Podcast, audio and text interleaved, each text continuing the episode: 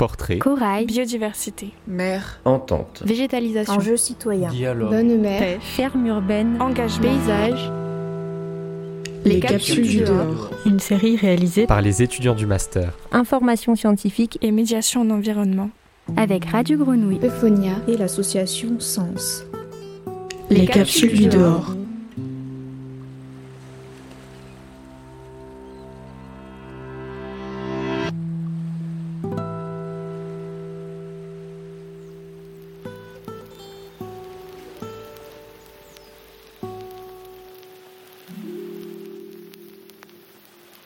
Bonjour à tous. Nous, on est le master de médiation scientifique en environnement de Marseille-Saint-Charles. Et dans le cadre de nos études, eh bien, on a eu l'opportunité de faire une émission radio sur Radio Grenouille 88.8. Et du coup, aujourd'hui, on va vous parler d'un sujet qui nous tenait à cœur, la végétalisation urbaine.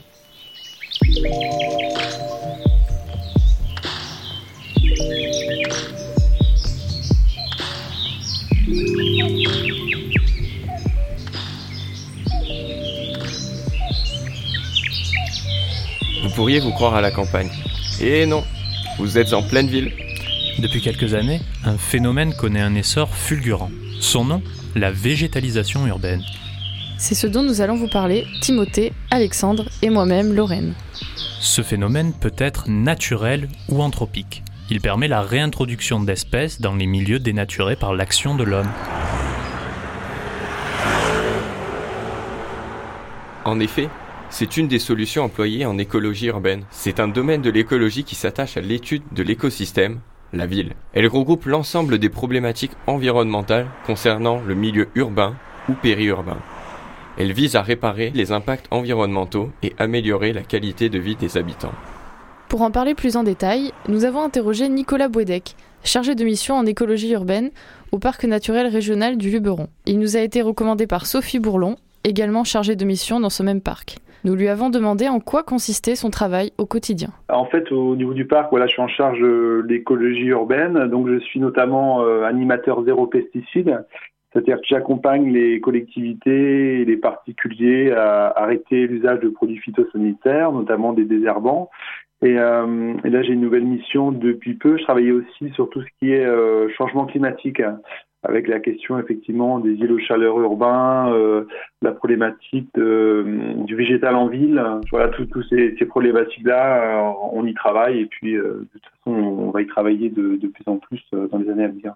D'accord. Donc, est-ce que vous pouvez justement nous définir qu'est-ce que c'est euh, précisément la végétalisation des villes? Alors, euh, ouais, c'est euh, assez complexe en, quelques mots, mais euh, il y a plusieurs strates. Hein. Vous avez une strate arbustive, on va dire, au ras du sol, et puis après, vous avez tout ce qui est euh, les arbres, des, des arbres d'alignement, etc. Donc, c'est des niveaux déjà différents. Mais euh, à terme, de toute façon, la ville va devenir de plus en plus, on va dire, végétalisée. Euh, parce que déjà, effectivement, il y a les collectivités n'ont plus le droit d'utiliser des, produits phytosanitaires comme les désherbants pour entretenir les espaces verts et la voirie. Donc, euh, de fait, la, la, nature forcément est, est regagne du, du terrain. Hein. Euh, et puis, on s'aperçoit aussi qu'avec le changement climatique, ben, c'est important d'avoir euh, des arbres en ville. Pourquoi? Parce que des arbres, ça va mettre de l'ombre. Et on sait qu'entre, on va dire, la campagne et puis le cœur de ville, il y a parfois 2-3 degrés d'écart. C'est important, effectivement, d'avoir du végétal en ville pour amener de la fraîcheur, pour amener de l'ombre. Euh, et puis, les gens sont aussi euh, très, très intéressés hein, pour avoir des espaces verts. Euh, J'ai vu un, chiffre l'autre jour, il, y avait une enquête qui disait qu'il y avait 85% des Français qui choisissaient leur lieu de vie en fonction de la présence d'espaces verts à proximité. D'accord. Donc, le lien, effectivement, et les habitants, les espaces verts, c'est aussi important. Bah justement, j'allais vous demander quels sont les, les avantages. Donc, euh, en résumé, c'est donc le, par rapport à la, chaleur et aussi au, bien-être des, personnes. Oui, oui, tout à fait. Il y a plusieurs niveaux. Effectivement, déjà la, chaleur. Euh, là, il y a une étude sur, euh, sur Paris qui dit que si on augmente, par exemple, la, surface de la végétation parisienne de, de 34%, on peut réduire la température de 2 degrés lors d'un épisode caniculaire. Donc, c'est pas rien. Euh, donc, il y a ça, effectivement, par rapport à cette question du changement climatique. Et on sait que les canicules euh, finalement, la canicule de 2003, ça va être un, épiphénomène dans les années à venir. Euh, on a vu hein, les vagues de chaleur, avant c'était tous les 10 ans, maintenant c'est tous les 5 ans, et maintenant c'est tous les ans. On a vu encore cet été avec des températures à plus de 40 degrés. Donc c'est important d'avoir du, végétal en ville. Il paraîtrait aussi ça permet d'apaiser quand même les gens. J'ai vu une étude aussi américaine qui disait qu'il y avait moins de moins de, de, crimes, de délits, on va dire, dans un espace euh, végétalisé qu'un espace minéralisé. Plus la, la, ville, la ville est végétalisée et plus elle est apaisée finalement. D'accord.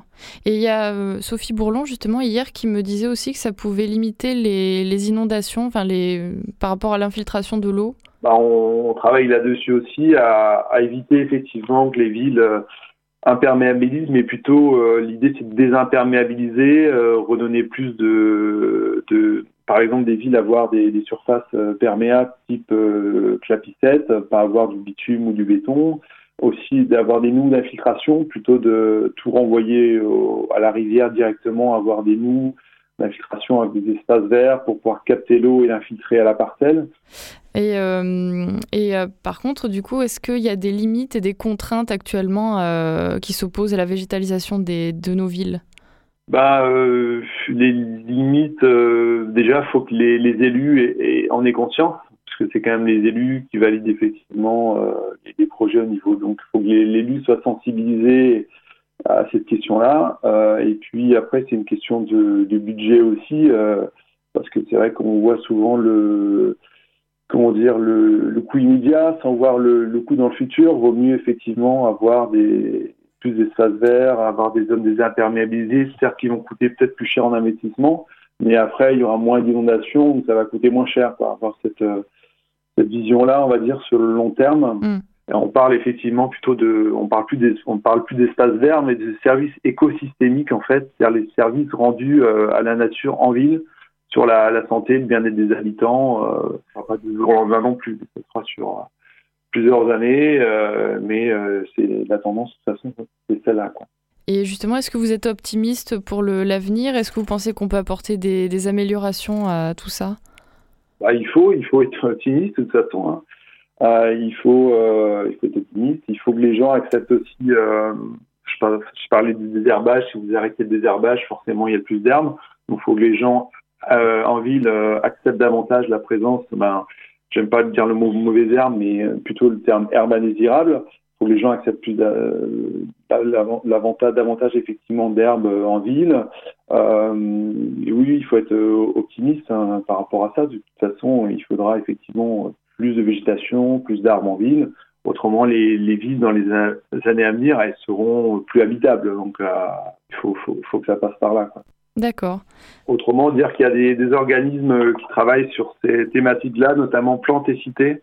Euh, c'est un, un, organisme qui, qui est basé, euh, je crois que c'est sur Angers, ils sont sur, aussi sur Paris, ils sont vraiment spécialisés, ils ont sorti des, des guides justement à destination des élus et des techniciens sur cette, toute cette question-là de de verdir la ville, de, de, la nature en ville, euh, de la gestion écologique des espaces verts. Si vous avez l'occasion de regarder, voilà, c'est Association Plantes et Cités, on trouve sur Internet. Sur la région, euh, après, nous, on travaille pas mal avec, euh, avec le GREC Sud, tout ce qui est changement climatique. Après, il y a l'ARP, euh, l'Agence régionale pour l'environnement, qui maintenant l'ARB, PACA, Aix-en-Provence, travaille aussi sur ces thématiques, la nature en ville. Euh, il y a la Fredon aussi à Avignon. Euh, voilà, il y a quelques acteurs euh, régionaux, effectivement, qui travaillent sur ces thématiques-là. Merci beaucoup. Bonne journée à vous. Merci vous aussi. Bonne journée. Au revoir. On distingue plusieurs types de végétalisation de villes comme les alignements d'arbres, la végétalisation des terrasses, des toitures, des murs, les parcs urbains, ou encore, et également, les jardins partagés. Ce dernier sera notre cas d'étude. Mais avant d'introduire notre invité, nous allons vous définir cette notion complexe. D'après le site internet Jardin dans tous ses états, c'est un jardin conçu, construit et cultivé collectivement par les habitants d'un quartier, d'un village ou d'une communauté. Un jardin partagé ne se décrète pas. Il prend tout son sens parce qu'il répond aux attentes et aux besoins des habitants d'un lieu.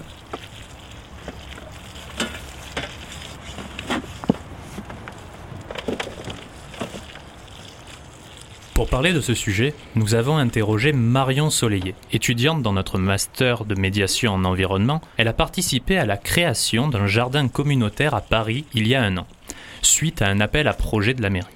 Nous lui avons demandé comment lui était venue cette idée. Alors de base, ça partait d'une euh, mission d'une mairie où il nous proposait un projet euh, de... Il y avait deux espaces euh, qui, étaient, qui étaient en friche et il nous laissait la possibilité d'imaginer un projet dessus. Et donc on a créé toute une... deux jardins, un jardin pour le public et un jardin pour le scolaire. Donc on a fait ces deux propositions à la mairie et qui ont été emballées par ces propositions et qui nous ont proposé par la suite de le réaliser. D'accord. Et il y a des étapes spéciales pour mettre en place un jardin communautaire comme ça, en termes de budget, de démarche, difficultés rencontrées Alors là, nous, on a eu une grande chance, c'est que euh, le terrain était déjà donné par la mairie. Du coup, euh, la mairie a été un gros support. Il nous a permis euh, de, de- d'avoir un budget, puisque effectivement, pour créer un jardin agroécologique, il faut avoir euh, le terrain, le budget et des dons, puisque euh, tous les matériaux pour sa création euh, ne sortent pas de nulle part. Du coup, il y a eu toute cette phase d'organisationnel, donc de création des plans du jardin, du budget. Et, ça a été les, les, les premières démarches. Par la suite, euh, ce qui a été le plus important, ça a été ensuite de créer euh, un engouement euh, des habitants. Et donc, une fois qu'on avait vraiment toute la conception du projet, il a fallu venir vers les habitants pour faire vivre ce projet. Ok, donc tu parles de démarche vers les habitants et autres. Donc, c'est quoi concrètement les objectifs d'un jardin communautaire comme ça? Et est-ce que tu as pu atteindre ces objectifs? Alors là, dans le cadre de notre jardin, c'était vraiment qu'on on était dans une ville dortoir, c'est-à-dire une ville qui était euh, à 35 km de Paris avec une population qui avait peu de, euh, peu de lieux euh, sociaux. Du coup, euh, le jardin avait pour but premier de créer du lien intergénérationnel entre les personnes euh, de cette ville, mais aussi euh, de faire un revenir aux valeurs de la terre et aux connaissances de l'agroécologie. C'est pour ça que c'était très important pour nous que dans ce jardin, il y avait plein de manières de produire différentes pour éveiller euh, la population à l'agro- l'agroécologie. Donc, euh, zéro pesticide, euh, tout bio, manger proche de chez soi.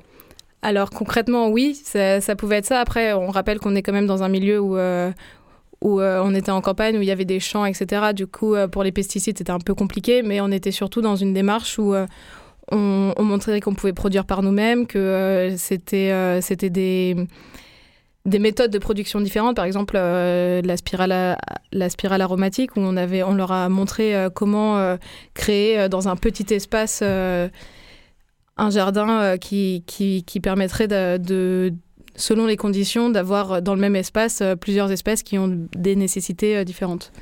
Est-ce que tu pourrais euh, nous donner euh, ta définition de ce qu'est un jardin partagé? Alors, ça, le jardin partagé, en fait, a énormément de définitions parce qu'il faut savoir que, comme je vous ai dit au tout début, ça va vraiment dépendre de comment le, te- comment le terrain il est acquis. Puisque euh, si c'est une association qui s'est greffée dessus, si c'est un terrain qui a été donné par une mairie, si euh, c'est euh, quelque chose qui a été donné par un particulier. Donc déjà, ça, ça va être les, premières, les premiers paramètres. Après, c'est vraiment aussi une notion de, des objectifs de la personne qui, qui anime ce lieu.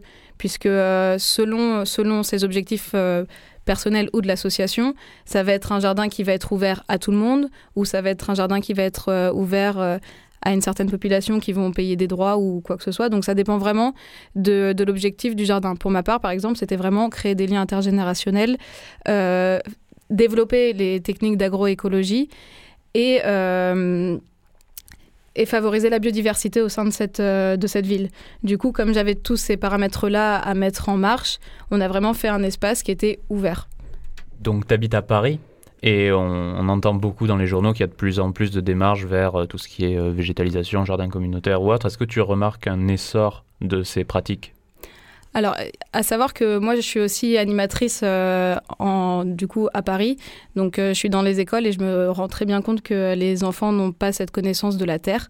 Et du coup, euh, effectivement, dans les quartiers comme ça où, euh, où les enfants n'ont pas forcément la possibilité de, de partir à la ferme ou quoi que ce soit pour découvrir euh, ces milieux-là, on retrouve de plus en plus de jardins partagés qui vont être la plupart du temps euh, pour les écoles Alors effectivement, il va y avoir d'autres jardins qui vont être euh, vraiment euh, pour euh, les quartiers et les collectivités, mais dans ce cas-là, ça sera plus à l'intérieur des, des, des habitations. Par exemple, je sais que moi, dans mon quartier, actuellement, il doit y avoir une vingtaine de jardins partagés dédiés justement à ces espaces pour que les enfants en primaire puissent venir découvrir la terre et mettre la main dans la terre et comprendre qu'un légume, ça ne vient pas que du supermarché, qu'il est sorti de terre au préalable.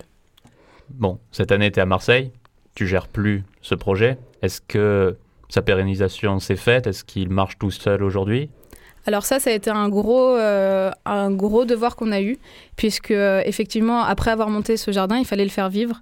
Et euh, dans un premier temps, on a, on a chargé les étudiants de la formation suivante de reprendre ce projet pour continuer à le faire vivre.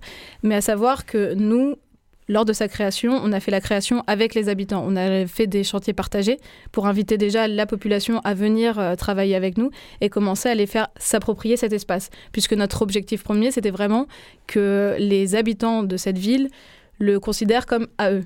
Et du coup, euh, on, a, on a commencé premièrement par des chantiers pour, euh, pour les faire s'adapter au terrain, pour qu'ils aient envie de, de travailler cet espace.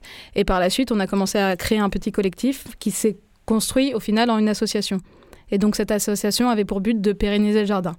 Malheureusement, sur le long terme, euh, il faut savoir que les projets comme ça, ils ont besoin d'une personne qui soit présente pour le faire vivre. Parce qu'il euh, il faut, faut, il faut qu'il y ait quelqu'un qui soit sur le terrain pour relancer à longueur de journée et, ça a posé quelques problématiques. Ça veut dire qu'actuellement, l'espace est toujours, euh, est toujours comment dire, géré. Il y a encore quelques euh, potagers, quelques, euh, quelques créations, mais tout le côté agroécologique, par exemple, a un peu perdu de son, de son pouvoir puisqu'il n'y avait plus personne pour animer ces moments-là.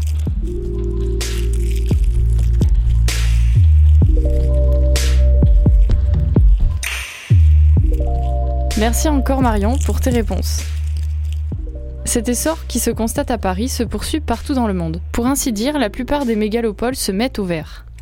Avec des projets parfois pharaoniques, comme celui de planter un million d'arbres à New York d'ici 2030. Certaines villes ont par ailleurs déjà atteint un niveau de végétalisation incroyable, comme Tampa, aux US, dont 36% de la ville est arborée, sans compter les parcs. C'est également le cas de villes très densément peuplées, comme Singapour. Singapour a, dès son indépendance en 1965, décidé de consacrer 10% de son territoire aux espaces verts et cultive le nom de ville-jardin.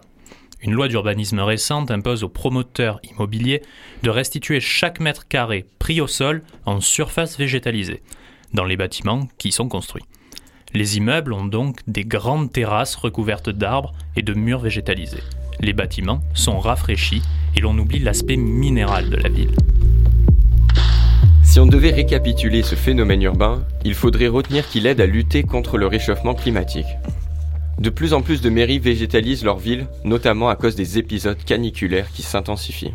Il permet aussi de lutter contre les inondations, réduit la pollution des sols et favorise le retour de la biodiversité. Le dernier aspect notable de la végétalisation urbaine est l'augmentation du bien-être dans les villes avec le rétablissement de liens sociaux entre les habitants d'un quartier. Pour conclure, nous pouvons évoquer le cas de la végétalisation à Marseille. En effet, depuis octobre 2015, la ville de Marseille a mis en place un permis de végétaliser nommé Visa Vert, ainsi qu'une charte de végétalisation de l'espace public marseillais. Ces dispositifs permettent aux particuliers d'occuper temporairement et gratuitement l'espace public par l'installation de plantes, tout en respectant la sécurité et l'utilisation des voies par les autres usagers. Plantes, fleurs, arbustes peuvent ainsi être choyés, se développer, contribuer à l'embellissement du cadre de vie et apporter un peu de nature en ville.